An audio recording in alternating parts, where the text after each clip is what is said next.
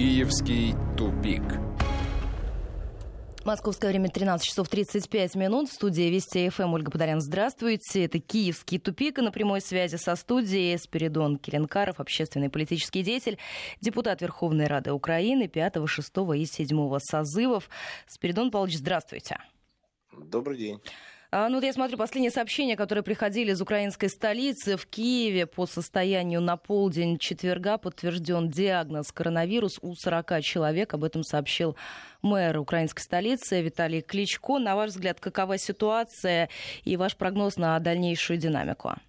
Ну, я думаю, э, то количество, которое заявляется официальными властями, оно не соответствует действительности. И связано это объективно с тем, что очень низкий уровень диагностики заболевания.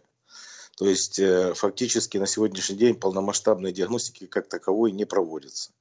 Поэтому мы имеем сегодня такие данные. А в целом э, в Украине эпидемия хаоса, страха и неопределенности. И связана она в большей степени Э, с определенными заявлениями чиновников, которые на самом деле не могут четко сформулировать, что они на самом деле будут делать и как они будут, будут противостоять э, э, и решать эту проблему. Ну, понимаете, когда министр здравоохранения заявляет о том, что система здравоохранения не готова сегодня к такому вызову, как эпидемия коронавируса, ну, наверное, это не вселяет надежду да, украинцев. Но это же произошло по э, абсолютно объективным причинам. На протяжении последних 30 лет фактически система здравоохранения э, уничтожалась как таковая. И на самом деле сказать сегодня четко, какая система здравоохранения сегодня в Украине, ну, очень сложно. Мы в свое время отказались от э, системы Семашки профилактики заболеваний да, и выявления и диагностирования на ранней стадии. И фактически ничего другого не построили. То есть это всего лишь остатки, осколки э, той хорошей, на мой взгляд, системы, которая у нас была, и ничего нового, к большому сожалению, в Украине не построили. А скажите, а от советской системы что-то осталось на сегодняшний день? Или все ну, на самом деле, вообще? слава богу, еще остались специалисты, знаете, э, того советского периода с той ответственностью и с тем богатейшим опытом, который есть. В Украине достаточно много таких специалистов. Но принцип подбора кадров, он же на самом деле осуществлялся не по каким-то профессиональным качествам. Да? Если вы поставили себе задачу не лечить людей, а зарабатывать деньги, то, естественно, ставили людей, которые не являются на самом деле хорошими специалистами, а являются всего лишь менеджерами, которые способны выполнить задачу по зарабатыванию денег в системе э, здравоохранения. Поэтому мы сегодня имеем дело в большей степени с руководителями непрофессионалами, чем с профессионалами, которые могли бы сегодня достойно, скажем так, Э, действовать и э, реагировать в таких экстремальных условиях, с которыми столкнулась Украина. А на ваш взгляд, те меры, которые принимаются, насколько они вообще достаточны и своевременно? Вчера был продлен карантин в стране еще на месяц, но судя по тем кадрам, которые публикуют в социальных сетях, он не соблюдается и нарушают карантин, в том ну, числе и люди, которые находятся в, в группе риска. Да. Вы понимаете, мне кажется, что решения принимаются абсолютно хаотично, и ситуация не просчитывается даже на ближайшие недели. Потому что мы же столкнулись не просто с э, эпидемией, да, мы столкнулись еще и внахлест э, с мировым кризисом. И вопрос сегодня э, стоит, понятно, что мы как-то преодолеем эпидемию коронавируса через месяц, через два, а вот с какой экономикой выйдет то или иное государство, зависит от профессионализма людей, которые принимают соответствующие решения. Если вы принимаете решение о необходимости поддержать людей в первую очередь, да, потому что приняты определенные административные ограничения, то мы должны понимать, за счет чего мы это можем сделать. Сегодня панацеей преподносится создание так называемого стабилизационного фонда в 200 миллиардов гривен. Ну, во-первых, сумма очень маленькая для такой страны, как Украина. А во-вторых, в условиях дефицита э, бюджета, каким образом этот фонд будет сформирован. Понимаете, для того, чтобы выйти из экономического кризиса, деньги нужно распределять с умом. А для этого нужно иметь и первое, и второе. К сожалению, пока я не вижу ни первого, ни второго у Украины серьезные финансовые проблемы. Надежда на то, что Международный валютный фонд реструктуризирует долги 320 миллиардов, да, это выплаты в этом году, пришел еще и пик выплат да, по обслуживанию долгов. 17 миллиардов Украина должна выплатить. Причем это же уже реструктуризированные долги. Но ну, кроме того, э... параллельно же обсуждается и возможный отказ от выплат, который может привести к девальвации, он, к инфляции, к пустым магазинам. Он обсуждался. На сегодняшний день это не обсуждается. И Международный валютный фонд дал понять, что никакой реструктуризации не будет, что долги в 17 миллиардов, вы обязаны их выплатить.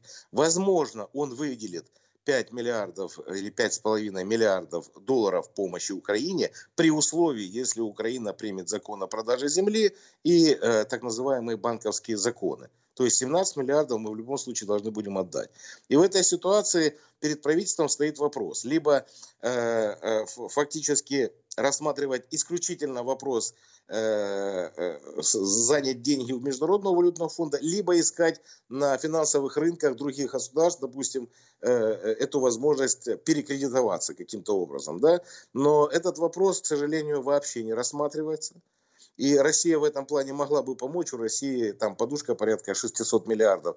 Но политически такого э, решения принять Украина политически не в состоянии, потому что элита политическая, она, в общем-то, э, настроена абсолютно агрессивно, и сегодня нет абсолютно никакой возможности какому-то конструктивному диалогу и э, хотя бы хотя бы началу дискуссии на предмет взаимопомощи, которую могли бы оказать. Мы же на самом деле друг от друга очень сильно зависим. Ну вот смотрите, не, не... накануне же прозвучало из уст Вадима Рабиновича, депутата Верховной Рады, да, что ничего постыдного но... нет, когда речь идет о жизни людей. Да, это было связано да, да. с Я обращением. это очень правильно. А скажите, вот на ваш он, взгляд, у меня будет он, вот такой он... вопрос. Такие голоса, они будут звучать в ближайшее время все громче и все чаще в условиях ну, ухудшения ситуации? Смотрите, во-первых, Владимир Зинович оппозиционный политик, это раз. Во-вторых, конечно, в ряде регионов Украины, допустим, особенно на юго-востоке, э, мэры городов или органы местного самоуправления, конечно же, они обеспокоены,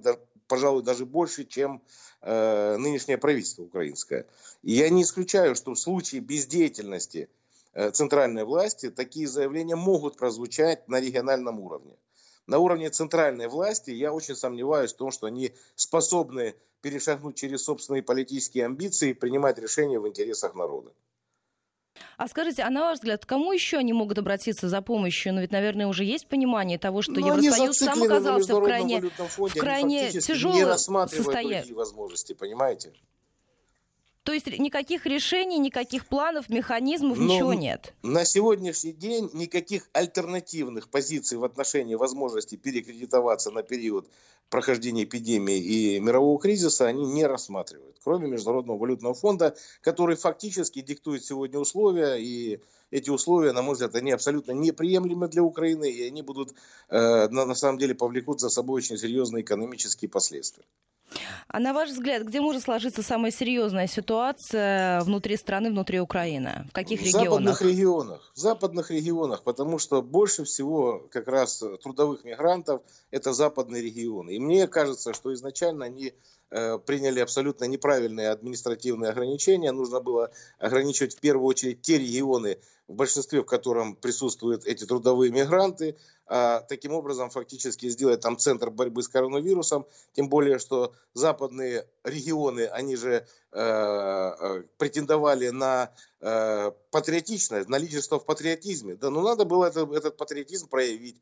Если бы они локализовали эту ситуацию на уровне там трех-четырех областей, то, наверное, эпидемиологическая ситуация в Украине была бы гораздо лучше. Но они, во-первых, не, не смогли бы принять такое решение, потому что этот псевдопатриотизм, он хорош в мирное время. Когда сладко, они все патриоты и заходят в магазин или э, трепают там врачей, на каком языке они говорят. А когда страна столкнулась с такой серьезной эпидемией, то они как-то, знаете, буквально в течение двух недель прямо ну, исчезли, испарились, куда-то они делись. Куда делись эти волонтеры, которые в 2014 году там э, помогали армии бомбить Донбасс, их нет на сегодняшний день. Почему-то они не принимают участие в э, ликвидации последствий этой эпидемии. Да? Но, на мой взгляд, э, эти меры, которые были предприняты правительством, они абсолютно хаотичны и неэффективны. И последнее, понимаете, административные меры, на самом деле, они же не лечат от карантина. Они решают одну задачу, всего лишь растянуть во времени. То есть попытаться пройти пик да, вот, э, не спровоцировать пика э, этой эпидемии. Но и э, на самом деле эти ограничения не в полной мере выполняются, потому что запас прочности украинских семей очень низкий. Многие люди, ну порядка там 70% э, это те, которые имеют запас прочности на полмесяца, ну максимум на месяц. Мы сейчас да? должны прерваться буквально на несколько секунд. У нас некоторые регионы переходят на местное вещание, а мы возвращаемся. Вести ФМ. 13.45 московское время. Это киевский тупик на прямой связи со студией. Спиридон Келенкаров, общественный политический деятель, депутат Верховной Рады Украины 5, 6 и 7 созывов. Мы продолжаем этот разговор. Спиридон Павлович, скажите, а вот все те люди, которые вернулись в западные области Украины, чем они теперь будут заниматься в стране? Да ничем. Но на самом деле, я думаю, будет высочайший уровень безработицы. Миллионы людей останутся без работы. К тому же, те, которые якобы временно, знаете, э, временно приостановлена их работа, я думаю, до трети этих людей потеряют свою работу навсегда. Поэтому в условиях деиндустриализации, которая идет сегодня в Украине, и ставка на агропромышленный комплекс, который может обеспечить рабочими местами ну, максимум 2,5 миллиона человек – то ну, вы же понимаете, с какой проблемой мы столкнемся э, после, после того, даже как мы преодолеем этот, э, э, эту эпидемию, с экономическими именно проблемами. Ну, так, чтобы вам для понимания, для сравнения. Ну вот э, в советское время с 52 миллионов населения рабочие места имели порядка 26 миллионов человек. На э, довоенной, довоенной Украине мы имели ситуацию, когда на 42, э, условно, 42 миллиона, у нас приходилось порядка 9,6, 10, 10 там, с половиной миллионов рабочих мест. Ну, вы же понимаете, что это очень мало для того, чтобы э, страна могла быть социальной, как это все прописано в Конституции, и выполнять свои обязательства перед, перед людьми. Поэтому создание рабочих мест – это проблема номер один – но, к большому сожалению, никакой реальной программы Кабинета министров по решению этой проблемы на сегодняшний день нет. Мы наоборот, мы же экономику фактически похоронили в 2014 году, когда мы потеряли российские рынки высоколиквидной продукции, которую выпускала Украина. Мы имели очень высокий уровень кооперации с Россией. И мы уже на эти рынки не вернемся. Уже никогда мы на них не вернемся. То есть за, за это очень долгое время мы эти рынки, я думаю, потеряли, ну, навсегда придется искать, при условии, если мы еще нормализуем как-то взаимоотношения, придется искать новый уровень кооперации, новые возможности и связи для того, чтобы э, каким-то образом работать. Очевидно, что на Западе ну, все ниши заняты. Украинская продукция, она там абсолютно не нужна. Поэтому это иллюзия, которая была навязана Украине в отношении европейской интеграции, подписания договора об э, ассоциации, она оказалась всего лишь иллюзией, да, мифом, пшиком. Вот, вот э, на, на сегодняшний день все это в один момент растворилось. Вот его, его просто нет, и все адекватные люди понимают, что это направление абсолютно бесперспективное.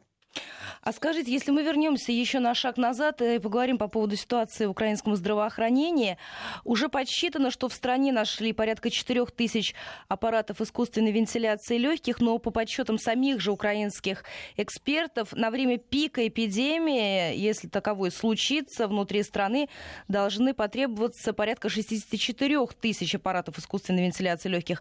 Что как эту проблему будут решать? На сегодняшний день в условиях хаоса вообще в принципе в мире эту проблему решить очень сложно. Вы видите, что происходит с европейскими странами. Они друг у друга воруют эту помощь, да, там пытаются там перехватить какие-то грузы, э, все в поисках э, этих аппаратов э, и, и масок, и средств защиты и так далее. То есть очень высокая конкуренция. Мир изменился, мир стал в одночасье совершенно другим. Понимаете, ну кто бы мог подумать еще там, ну, допустим, 2-3 месяца назад, да, что может сложиться такая ситуация, когда будут востребованы маски медицинские, которые будут стоить как крыло самолета, да, но я не исключаю с, с тем э, уровнем паники, который сегодня есть, что завтра там, я не знаю, э, какая-нибудь компания Зева, которая там, я не знаю, выпускает туалетную бумагу, завтра купит Apple, который не может продать свою продукцию. Все поменялось, понимаете? Это, это совершенно новая ситуация. Был мир до коронавируса и будет мир после коронавируса. Вот каким он будет и каким каждая страна войдет в этот мир, это большой-большой вопрос. С какой экономикой прежде всего? А на ваш взгляд, насколько Зеленский и его команда нас, готовы хотя бы как-то контролировать эту ситуацию? Ну, вы знаете, уровень контроля, на мой взгляд, очень низкий. Они процессами многими не управляют. Даже те решения, которые они принимают с утра, они озвучивают одни решения, вечером совершенно другие. И очевидно, что это происходит под давлением определенных групп. То есть э, какой-то внятной, четкой позиции нет. Вот даже по по, по, допустим, борьбе с этой эпидемией. Но очевидно, что нужно вносить изменения в бюджет. Очевидно, что нужны дополнительные ресурсы.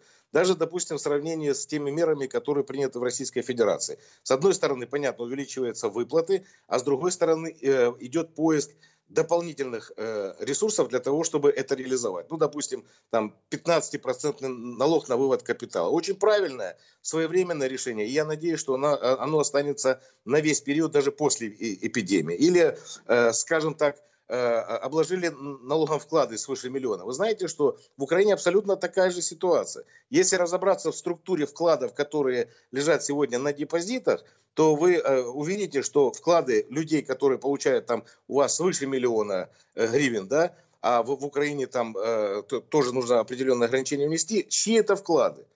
Ну, по большому счету, это вклады чиновников, понимаете? То есть, ну, это абсолютно нормально. То есть, богатые должны платить, они должны участвовать в жизни страны, они просто рассматривать страну как территорию кормления. Когда они здесь зарабатывают, а деньги выводят за пределы страны, где живут их семьи, они там лечатся, они там живут, то есть абсолютно комфортно себя чувствуют, а в этой стране они, они как бы зарабатывают деньги. А в Украине, к сожалению, таких решений пока не принимается. То есть эта категория людей пока никак не ущемляется. Их интересы никак не ущемляются. Они не участвуют финансово, по крайней мере, в преодолении этого кризиса. Более того, они еще пытаются зарабатывать на этом кризисе. Кризис же это же вообще удивительное время, да? Одни падают, другие поднимаются. Понятно, что одни компании разорятся, как, допустим, туристический бизнес, но те, кто занимается э, реализацией продажи продовольствия, допустим, да, или медикаментов, ну, понятно, эти будут иметь сверхприбыли и сверхдоходы. И задача государства как раз вот перераспределить все это настолько правильно, чтобы, с одной стороны, дать возможность этому бизнесу сохраниться, и тому, который успешно работает, и тому, который сегодня провалился, но он в перспективе может быть полезен и нужен. Вот, вот в, этом, в этом, собственно, задача. Но мы пока видим, что готовности в Украине даже, даже э, внести изменения в бюджет для того, чтобы понять, за счет каких средств, каких там э, бизнесов, каких там э, условий мы можем преодолеть эту ситуацию, правильно перераспределить те мизерные даже финансовые ресурсы, которые есть у страны. Вот планировалось заседание на вторник, его нет. Планировалось на четверг, его нет теперь планируется на, на субботу. Будет или не будет, непонятно. Но опять же, даже если будет, ну хотя бы э, нужно ознакомиться и посмотреть, какие меры будут предприниматься, насколько они будут эффективны. Пока этого всего, к сожалению, нет. А на самом деле в условиях эпидемии, на мой взгляд, это преступно. Шесть дней прошло и никаких решений нет. Понимаете? Это, эти решения должны приниматься сегодня на сегодня и быть реализованы сегодня. Мы живем в, в очень э, сложной ситуации. Тут нет, тут нет э, времени на раскачку, на раздумие и так далее. Это не говорит о том, что надо бездумные решения принимать. Но, но если вы, вы готовы сегодня эффективно противостоять, нужно ускорить эти процессы. Ну, по меньшей мере так. А скажите, вот на этом фоне, в этой критической ситуации, продолжается ли внутриполитическая борьба в стране? Ну, она, она у нас никогда не заканчивается, понимаете? Я когда вижу политиков, которые Э, купили один аппарат э, искусственного дыхания, да, и целый день крутят по телевизору, что вот я там купил, там, передал в больницу вот то-то и то-то, и при этом политические партии, которые из бюджета получают порядка 650 миллионов гривен, не отказались от бюджетного финансирования. Ну, если вы видите, что страна в такой ситуации, ну вы же не последние деньги доедаете в партиях, правда? Но выйдите с инициативой, скажите, давайте все партии откажемся. Нужно создавать этот э, стабилизационный фонд. Давайте откажемся от госфинансирования на этот год хотя бы. Ну хотя бы на этот год. Можно отказаться от этого? Ну не умрут же эти политические партии, правда же?